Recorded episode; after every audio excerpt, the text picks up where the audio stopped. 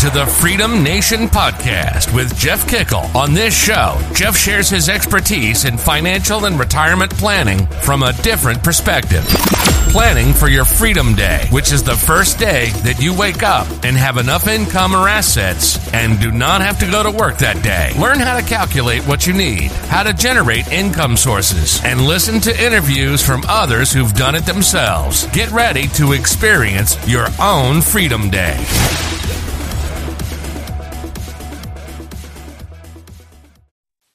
Hey, everybody, welcome to the Freedom Nation podcast. And today is another one of our interviews and our freedom stories. And we've got an awesome one today. Um, we'll have Phil Ogilby on, and Phil is, um, he's been an entrepreneur for a long time. Uh, he didn't start off that way, he started off with a job. Uh, but it was a, a, long time ago, and he's got a really interesting story of that time uh, in his life. So, Phil, welcome to the show, man. Thanks, Jeff. Thanks very much. Thanks for having me. You are welcome. I'm so glad to have you on. It was fun talking to you a little bit about your story before this, and I can't wait to share it with the audience. So, why don't we start with that first? Tell us a little bit about your story. How did you get to where you are today? Yeah, that's a great question, and it's a fun story. And I, if you've heard it before, uh, I apologize for repeating myself, but it is it, it people get uh, people get entertained, and I enjoy telling the story because it's and it's you know it's like you and I laughed about when we started, right? It's sort of like it's a much better story now that I'm on the successful end of it. Yeah. uh, in the in the early days, maybe the story wasn't so fun to tell, but um, so so look, I I am uh, you know I, I, graduated from high school in 1978. I my uh, I remember sitting down with my parents and uh, my my mom and dad said, you know, Philip, you know, student loans weren't even a thing in those days, right? Um, and my parents said, Philip, we've got 2,500 bucks saved for your college fund, or your dad has an opportunity for you to join the Sheet Metal Workers Union in Dayton, Ohio. And they're building a couple of big General Motors plants and they need a lot of help. And so you can start tomorrow making $15 an hour in the Sheet Metal Workers Union, or, you know, we can see how far this 2,500 bucks will go to, to get you college educated. So my decision was uh, pretty simple. It seemed to me at the time. And, you know, it, uh, 18 and a half years old, I was making more than a lot of my, my buddies' parents. You know, uh, 15 bucks an hour in 1978 was a lot of money. Mm-hmm. So I worked in construction and I, I literally, you know, worked with my hands. I worked as hard as I could. I tried to, I tried to justify that big, what felt like a big wage back in those days. And, uh, and, uh, and I worked hard and, you know, and I was employed gainfully and, and I bought a house and married my, you know, high school sweetheart at the time. And, and uh, we had a baby and another one on the way, and you know that was life. Um, but before you know it, um, you know my earliest memories. Uh, I remember Jimmy Carter was in the White House.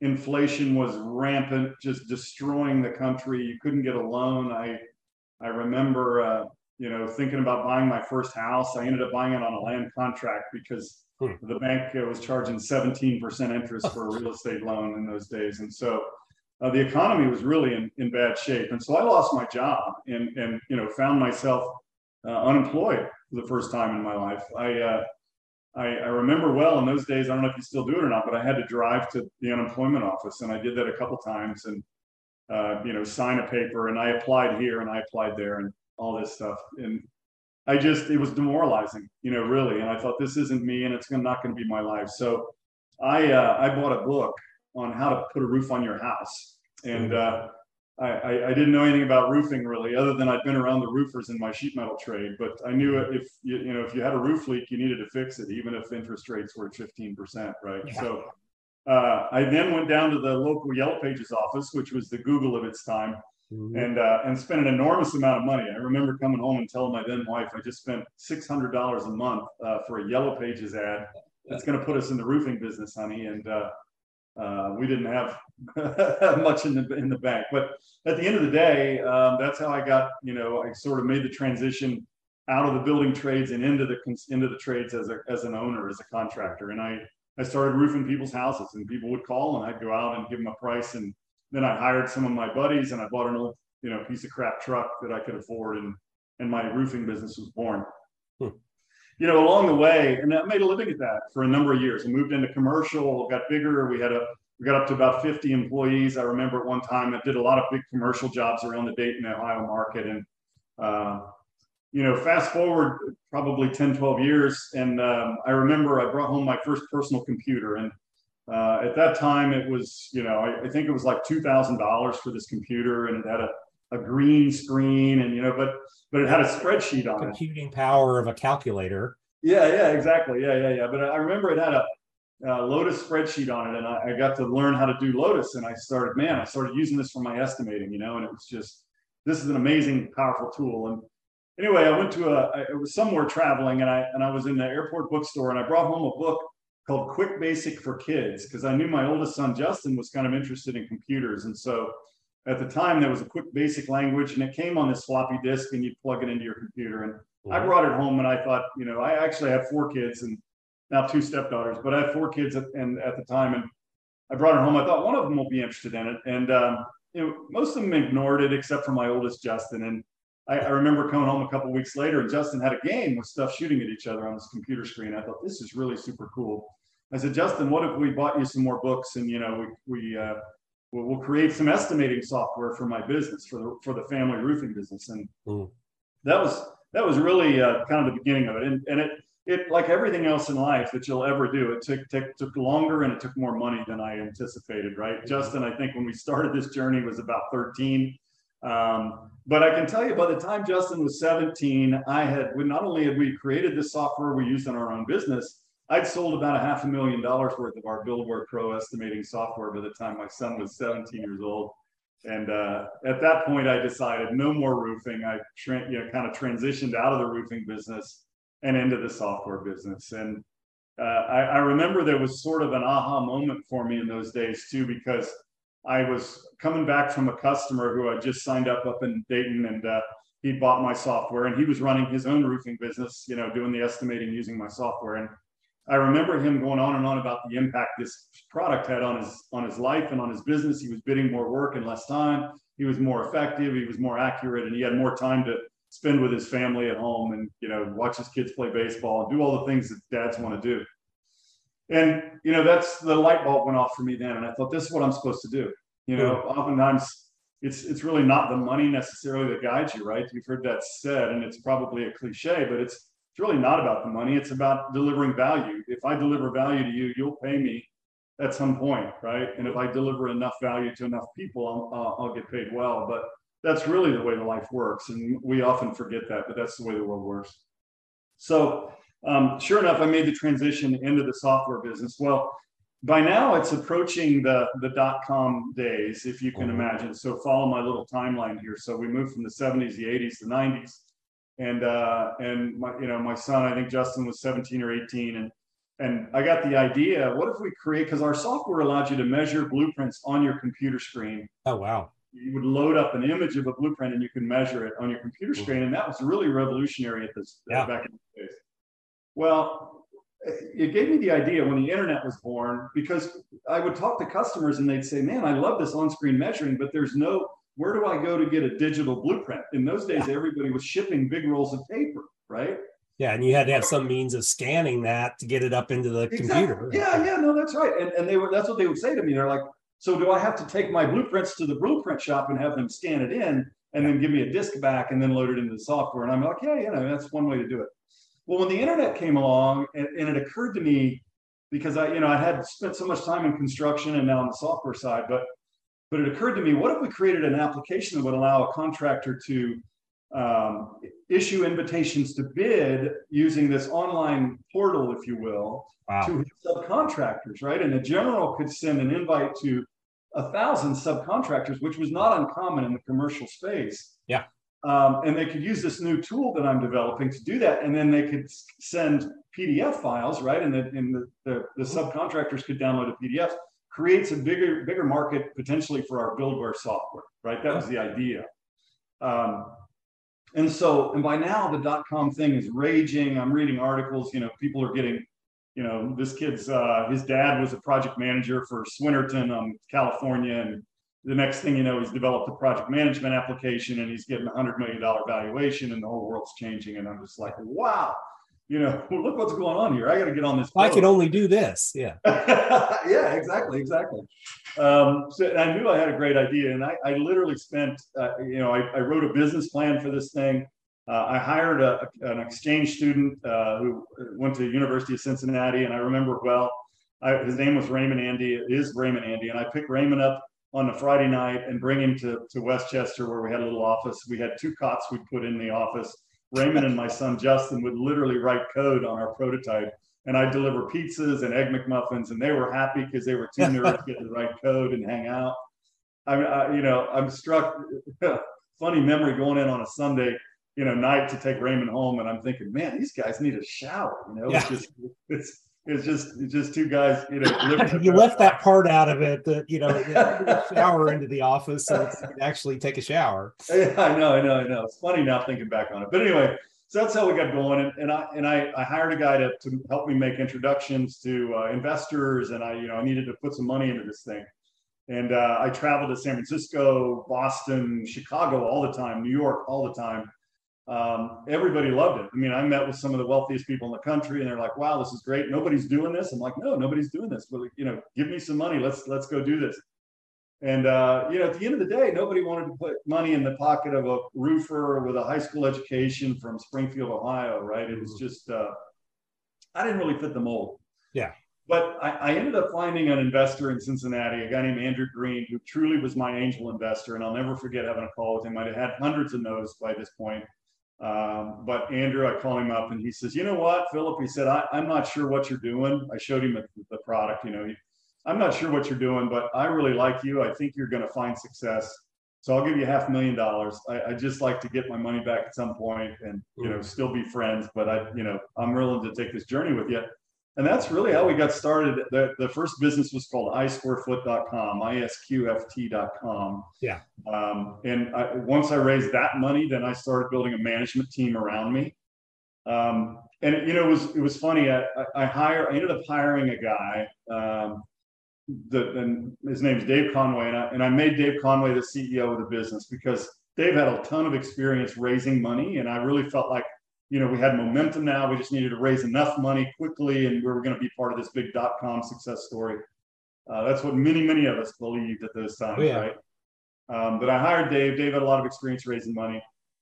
Long story short, um, you know, we we struggled. We didn't we didn't raise any money, and, and constantly we it, we were always running up against. I remember many times calling Andrew Green and saying, Andrew, you know, we're, we're out of money. We got payroll on Friday. Can I pick up a check for a hundred grand? And he would hang a hundred grand on the door and we, we'd make payroll and literally kept us alive like that for probably month after month after month. I remember uh, we had an investment group, and I, I, I, probably shouldn't name any more names because it's it's it's not always pretty for everybody, and everybody has their own you know perspective on these stories. But there was a group out of Cincinnati that came in and they said, "Look, we're going to put $5 million in your business. Really like what you're doing. We want you to go get a thousand customers, come back. That'll be the proof we need to get this done. Yeah.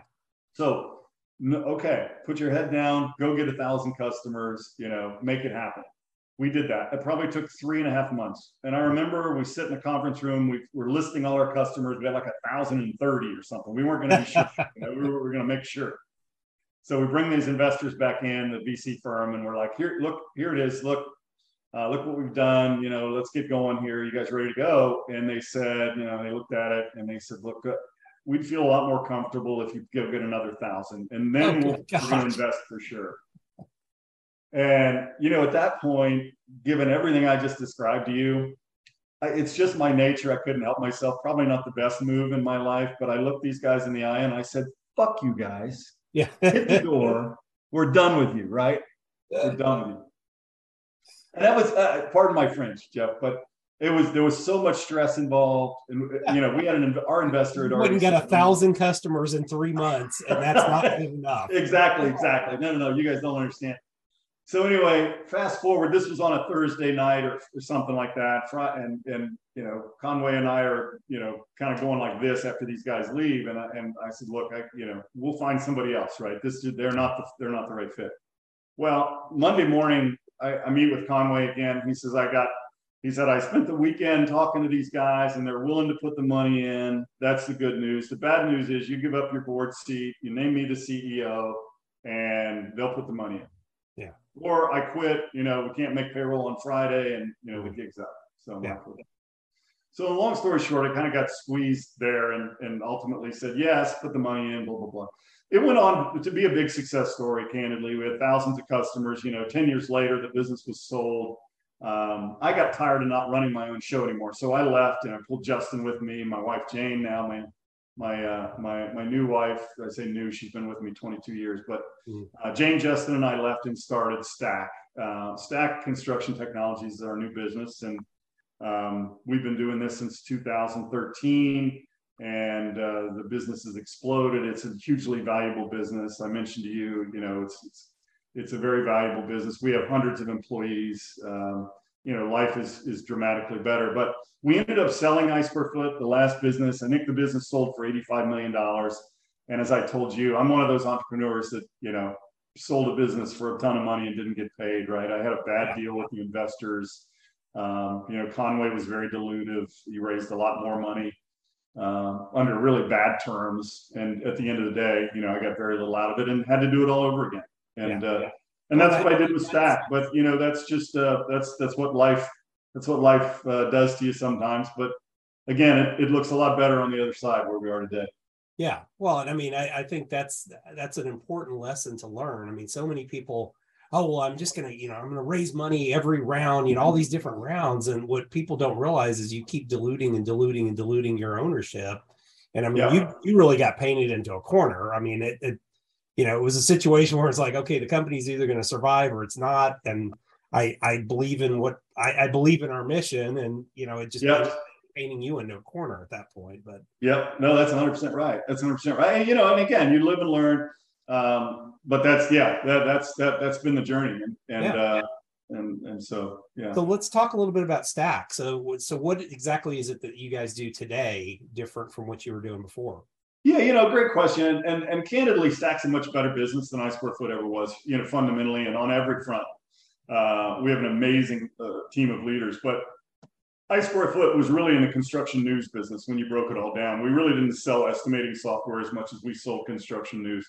And they're still in that business, by the way. They're owned by Roper Technologies. It's been a big success story. That Roper ended up buying iSquareFoot along with a handful of other businesses that kind of rolled them up uh, for $600 million back in 2015, and, and they've owned it ever since. It's been a big success story. But iSquareFoot sells construction news. So if you want to sign up for a lead service and find new jobs that are bidding, that's what iSquareFoot does. It's what we did in those days. It's what it does. Um, what we do at Stack is we build a we build an application. We started in Takeoff, so we were the first takeoff software. Takeoff means measuring, right, on a blueprint. And we were the first takeoff software in the cloud when we launched in 2013. Mm-hmm. Um, the question then in my mind and a lot of people's minds was would people trust the internet, an internet based based application for a mission critical task like this? Like, what if yeah. it's bid day and my internet goes down? Or, you know, so there was a lot of questions about will people buy a cloud based solution for this or not? We didn't really know, but we we bootstrapped it. We literally started in our basement. Uh, Justin worked out of his apartment in downtown Cincinnati. Jane and I worked out of the basement of our house. And so um, let me stop you here. So Justin actually had a shower. he did. Yeah, yeah, yeah, he did. And and his hygiene is much better these days, Jeff, than it was, uh, you know, as a teenager. But uh, but that's a different story. That's a different story but yeah, yeah. So, so, but then, so we, we literally were waiting on iSquareFoot to sell, uh, and and we literally we bootstrapped it. I mean, we just yeah. you know one customer at a time. I would call them and sell them. Jane would collect the money. Justin would write the code, fix the last bug. You know, everything we needed to do. And we just kind of kept our head down. And pretty soon we had about 600 customers. And nice. Uh, I, I, remember Justin, you know, drove down to the farm, and the three of us sat and, and met, and we're like, we got. I, I told him, I said, we got to raise money. We, you can't you really can't be a small software business. It just yeah. doesn't really work. I mean, yeah, you, you can't scale it enough to. You can't, yeah, to, to, to make it tremendously valuable. You know, you've got to really make, you know, you got to you got to kind of push your chips in. So, but of course, this time around, I knew what to look for in terms of an agreement and in terms of investors and all that, and I was much smarter about it. So we yeah. went out. This time, it was much easier to raise money, right? I can say that for sure. I have uh, with iSquareFoot as a backdrop much yeah. easier to raise the money. But we went out and raised, I think, a million dollars right off the bat. Uh, ended up raising a couple more, and uh, and really got the business stood up. And at that point, I mm-hmm. was able to hire more developers and you know, I'm, I'm head of marketing, and really start to build a business around it. Um, but yeah, that's that's and that along the way, you know, just kind of continuing with the stack story. Um, one thing that that's been really important to our growth and success, I got the business to about five million dollars as the as the owner and sort of the managing partner, and mm-hmm. and I knew from the beginning. We brought in a group out of uh, New York called Level Equity. They invested in us in December of 2017, and I remember uh, meeting with those guys and I said, look, I'm not an operator. I'm an entrepreneur. I'm a lot of things, but I'm not an operator. And it's important for people like me, right, as an entrepreneur to understand where your strengths are, what you do well, and what you don't do well. And so Absolutely. I said, let's get this to about $5 million in revenue. And then I want to bring in an operator.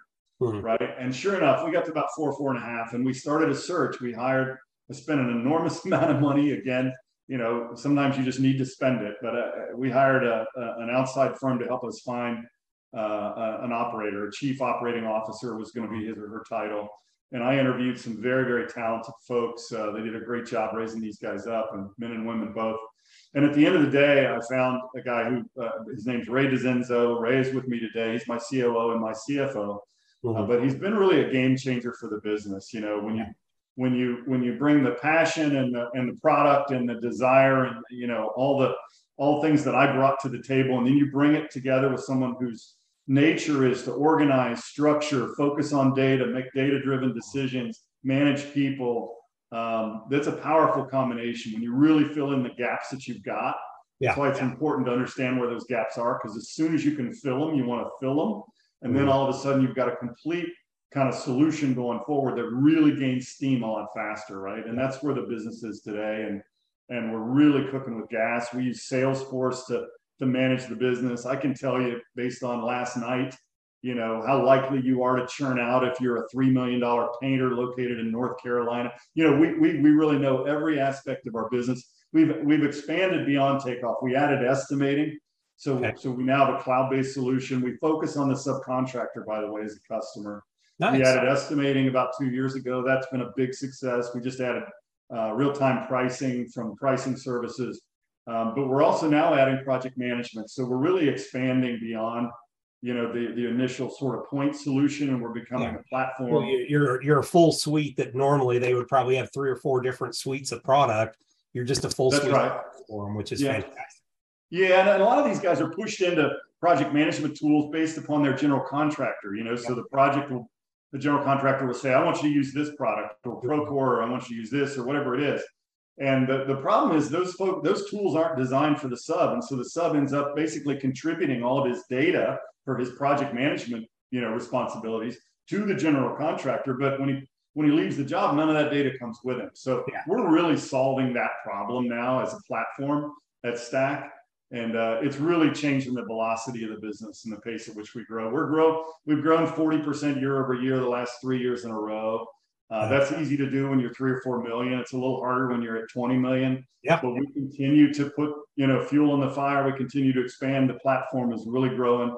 Uh, we expect to actually increase our rate of growth next year.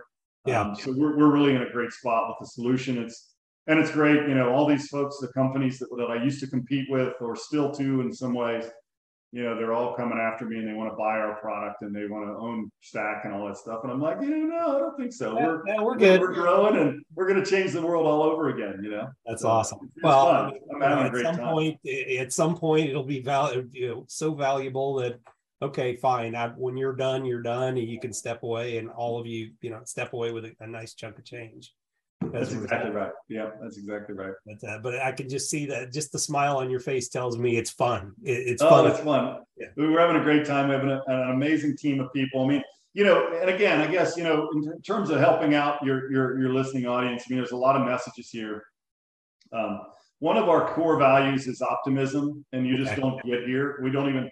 It, it, it's it's table stakes as we call it for for what you're trying to do. Right? You've got, got to be optimistic. You've got to believe I have fundamentally believed at my core since I was 17 years old that tomorrow is going to be better than today. Yep. And I've internalized that. I believe that I live in the greatest country on the planet. There's nowhere on the planet that gives you this kind of opportunities. Mm-hmm. Uh, and that's that's a big, big message I want people to really internalize. And but if you don't believe it, if you if you don't believe, if you haven't bought into that and you don't believe it, you're not going to succeed. You just won't because yep. it's too hard. Yeah, it is hard. Well, it's you, yeah, you have to have that. You have to always be thinking that it's going to be better down the road. Otherwise, what's the point? Um, you know, I'm sure you've seen this just like I have. How many people have gotten into business that you know, and you know, 18 months later, when it when it really gets hard, those first you know 24 months are just absolutely atrocious. Yeah. Uh, and if you don't if you don't have a vision, or if you're not a, a, a true believer, it just gets too hard, and you give up and go get a job someplace. Yeah, yeah, no, that's right. And you know, uh, I mentioned optimism is one of our core values. Ownership is another one. And so to me, that and in this context, it's important that I I own that statement I just made to you, right? That that yeah. my life can be better, that will be better tomorrow than it is today. And whose job is it? It's me. Yeah. Right. If you're looking for the government or you know some somebody else to make this happen for you or hand you or put you in a position where it happens forget about it you've got to not only be optimistic you've got to absolutely own it in your core in, in mm-hmm. the, that person in the mirror that you look at every day that's whose job it is. That's but you, you know, I, I think you know your story tells it too. You also have to own your mistakes and oh, say, yeah. okay, you know, the first time we made a mistake, you know, in in what we were doing, we, you know, we we did what we had to do, but we made a mistake. That's not going to happen again. I'm That's not right. putting myself and my team in that position ever again. And you learn from those mistakes, and and hopefully people listening today can learn from those mistakes as well to say okay you know let's think of it as a different option is is there a different option than making this decision you know that i've kind of pointed myself into is there a better way or is yeah. there an alternative way no that's right yeah it's 100% right yeah it's 100% right and I, that i you know my my my middle son brandon is a school teacher in cincinnati public schools and i I tell them all the time if there's any message you could get across to these kids, the most important thing in my mind is it's on them. They yeah. have this opportunity and it's on them. So don't look anywhere else. It's in it's in here, but it's the biggest opportunity in the world, and we're so blessed to have it. Yeah. living yeah. in this country. Not everybody's yeah, not everybody's going to build a 250 million dollar company or whatever. Yeah. It's okay.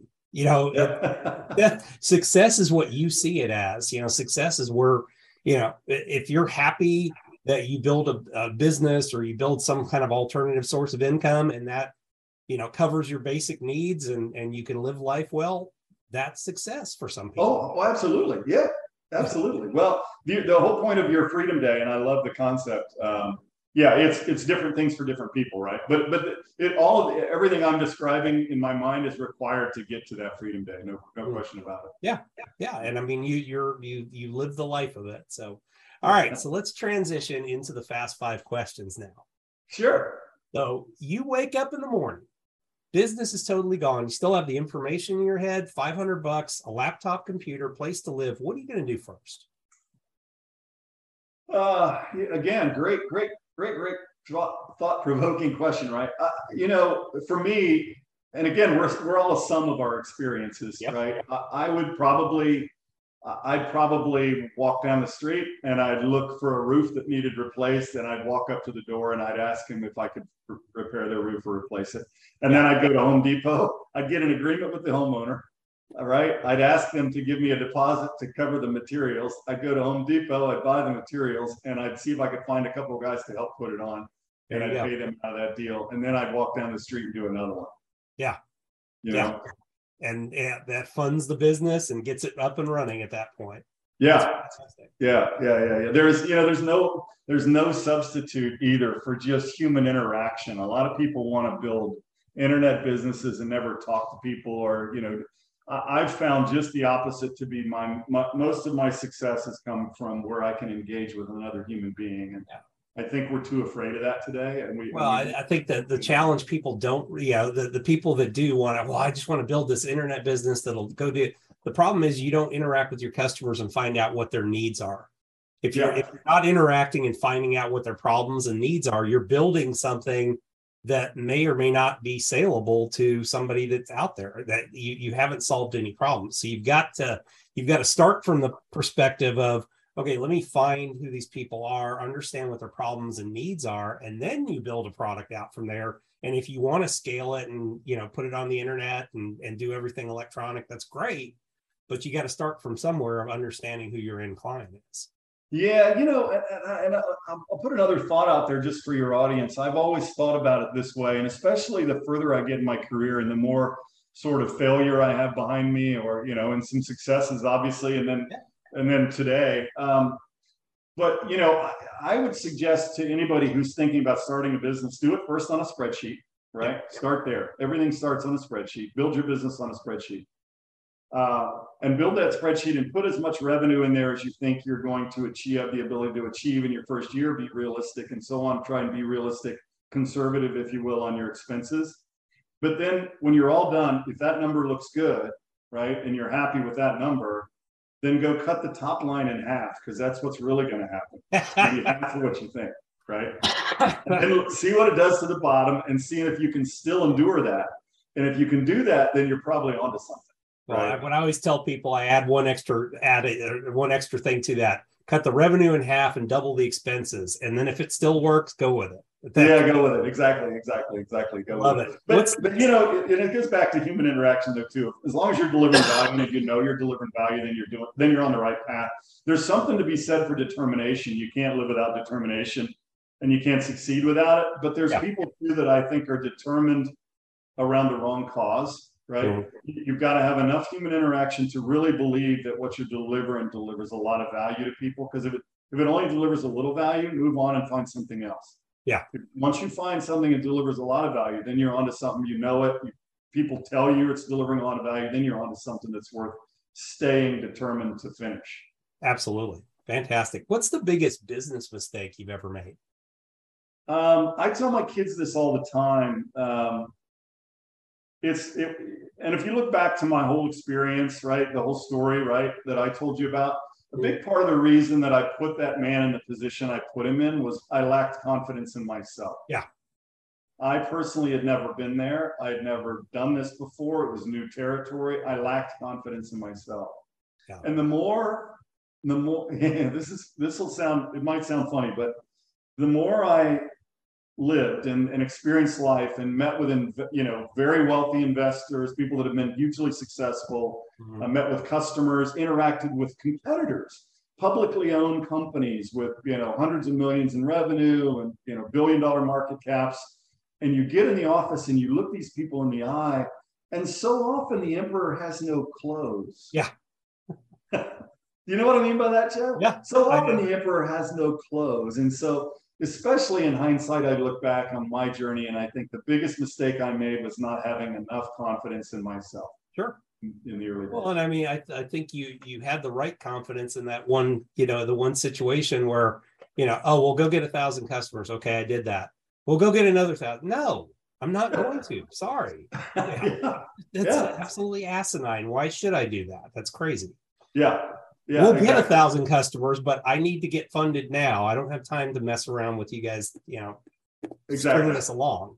Exactly. Yeah, 100%, 100%. What's a good book that you would recommend to our audience? That's easy. It's okay. very easy. If you're if you're a budding or or aspiring entrepreneur, you should read The Hard Thing About Hard Things by Ben Horowitz. Okay, I love this. That's that's the first one I've heard, or that's first time I've heard that one. So that's fantastic. New uh, one to add to our book list. I loved it. It'll put your life and your troubles in perspective. Um, eh, eh, but the hard thing about hard things, Ben Horowitz. Nice. There's one more too. Eh, um, the uh, E Myth revisited yeah. the latest version. The E Myth. I'm sure you're you're aware of the E Myth. Oh yeah.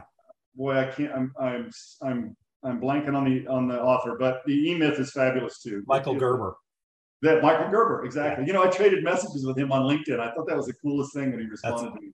That's uh, awesome. Yeah, fabulous book. It's a Bible for truly building the business itself, hands on nuts and bolts, E Myth.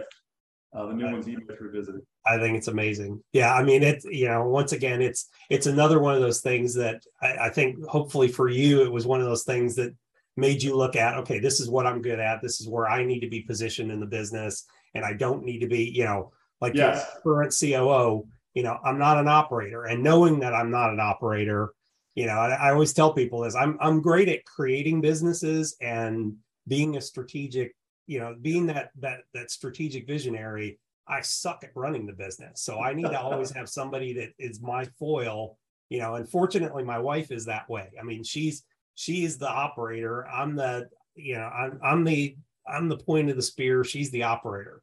And yeah. That, it works perfectly yeah. for us. Yeah, you know, and it's funny that a lot of people don't. Uh, I think a lot of people, and, and that sounds easy and, and logical, and and like, okay, well, that's perfectly logical. I can do that. But when you really get down to it, it's really hard for people to, oh, yeah. be really truly honest to the point of being willing to somewhat hand the keys to somebody else. You know. Yeah.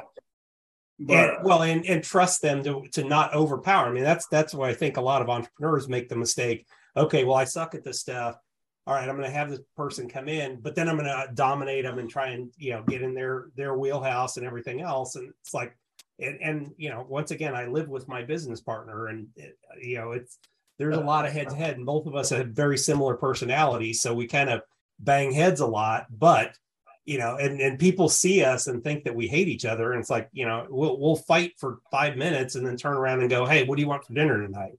Um, you know, but that's that's having that respect and and me you know especially with my wife having the respect to to say okay you take you run with this. This is your thing. You know i mean i come from a marketing background and she does 90% of the marketing now because i'm not i i won't be consistent with it. She is consistent with it and just boom boom boom boom boom you know yeah. gets it done and just brings it to me and says hey what do you think of this? Okay that's great. I, that's what i need. I just need to know that we're going down the right path but you make it happen. And you know i think that was that was a trust factor that we had to develop for for each other. And it took a few years for us to get to that point. And for me oh, yeah. to say okay you just run with this. You you do what you think works. Just show me you know let me know where we're going and make sure we're still on the right path that my crazy brain's off doing well, once you're building it, yeah, and when it works, it works. You know, it works beautifully, yeah. and it, and the results are dramatically different. When oh you, yeah, when you, yeah. When, when you've got all the cylinders hitting on the yeah, yeah, uh, the, the results are dramatically different. Uh, you know, I tell Ray all the time, we're building a machine. It's a machine. Yep. Right. You want the machine to be able to run when he and I both are gone. Right. That's exactly the machine right. wants to continue to run, and that's how success is really defined. Right. Is you can build this machine that runs without you. Yeah. But runs without you. Yeah, absolutely. What's a tool that you use in your business every day? Yeah, um, great question. Also, I, there's two really that we run our business on. One is Slack, and okay. I, I, think a lot of people are aware of Slack. It's really our, you know, we and, and we've done three acquisitions of companies in the last uh, 18 months, and two of those folks are, two of the companies are located in Canada. Okay. Um, we, we, most of our core is still in Cincinnati, but we're much more diverse now. We have employees from California, Miami to Phoenix uh, Montreal, you know, all over the all over the North America. Uh, But we use Slack to stay connected, and we have channels that are very specific for different groups. And it's just we do automated bells. So I know through a Slack bell, you know, automated bell when we, every time we make a sale, every time we make a renewal, how much the renewals for, how much the sales for, who made the sale. You know, so so it's really a communication tool. I think Salesforce just bought Slack, but uh, we use Salesforce and Slack and then Salesforce too. Here, here's here's some advice on Salesforce for anybody out there, um, you know, that, that is truly building the machine. At iSquareFoot, we use Salesforce, but we didn't use it right. Yeah. You know, and I didn't realize it at the time. I realize it now that we are. I'm in, I'm in an organization that uses it right, where the data is clean, and we yeah. do everything we can do to keep the data clean. And then we we have a we spent a lot of money. It seemed like early on on a guy who, and now it's turned out to be just a fabulous investment, right? A Salesforce expert internally. And we literally have dashboards that can tell you down to the minute, you know, what's going, who's who's churning, who's buying, you know, where the leads are. How do we compare to this week, last week, the best month ever, the previous year, the previous quarter. So Salesforce and Slack really make the machine, you know, visible and make it run and help us make better decisions. Hmm. I think that's wonderful. That and you know, and that's good to hear because it is a wonderful tool. It's just that it's an overwhelming tool for a lot of yes. business so I, I would say invest in somebody that really understands how it works and, and can understand how to integrate it into your business. Yes, and constantly ask more of it too. Well, that's the thing. You, you just uh, you don't realize what gold is in there until you really really dig it, and you, you have somebody helping you dig. So absolutely. Yeah. So final question: What is your definition of freedom?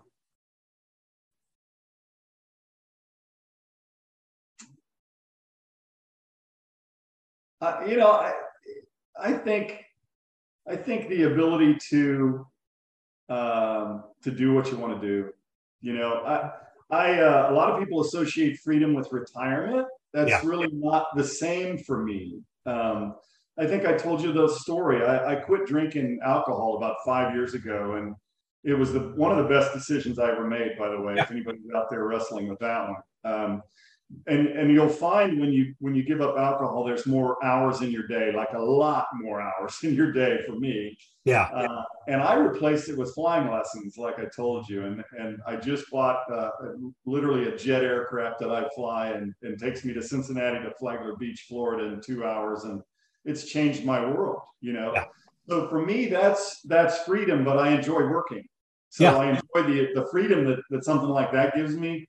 Uh, and obviously, you got to have the money to be able to do that. So, so, so money sort of drives all of it. But it's the freedom to really do what you want, whether that's work, don't work, work from you know Florida, work from Cincinnati, work from Montreal, work from Las Vegas. I just free to me that's freedom. Be able to do what you want. Yeah. Plus, plus the fact that you don't have to wait for three hours in a in a TSA line. The bonus plan right there. Yeah, yeah, yeah. Put your mask on. That mask isn't covering your nose there, Jeff. What's wrong? yeah, yeah. What's what's going on with that? And you know, you keep taking it down during the flight, and, but it's okay if you're eating. You know, because there's no there's no There's not, COVID to suspends cut out itself when you're eating. But yeah, put it on afterwards. Yeah, it's just silliness that the you know once again the the my favorite words of all time. You know the the scariest words in the world. I'm from the government and I'm here to help. So please don't. Oh, don't get me started. We don't have enough time to get me started on the government. That's a whole nother deal today for sure. Well, Phil, if uh, if somebody wants to get a hold of you, if they've got any questions, what's the what's the best way to do that? Um, my email address is pogilby at stackct.com. P O G I L B Y at stackct, stackconstructiontechnologies.com. I'd love to hear from you. That's awesome. Well, my friend, I appreciate you so much. Um, it was just a fantastic interview. I loved, uh, I love your story, um, you. and I really appreciate you taking the time today on a Friday. Thank you. I'm uh, happy to do it.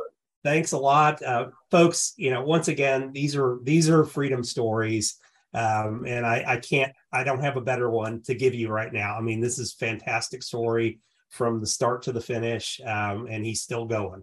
So, uh, as always, every Tuesday and Thursday, we put these out.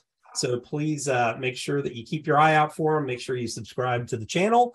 And a couple things coming up. First off, um, stories like this, although we're doing it on the on the audio version of the show, we are actually launching a YouTube channel starting here in September of 2022.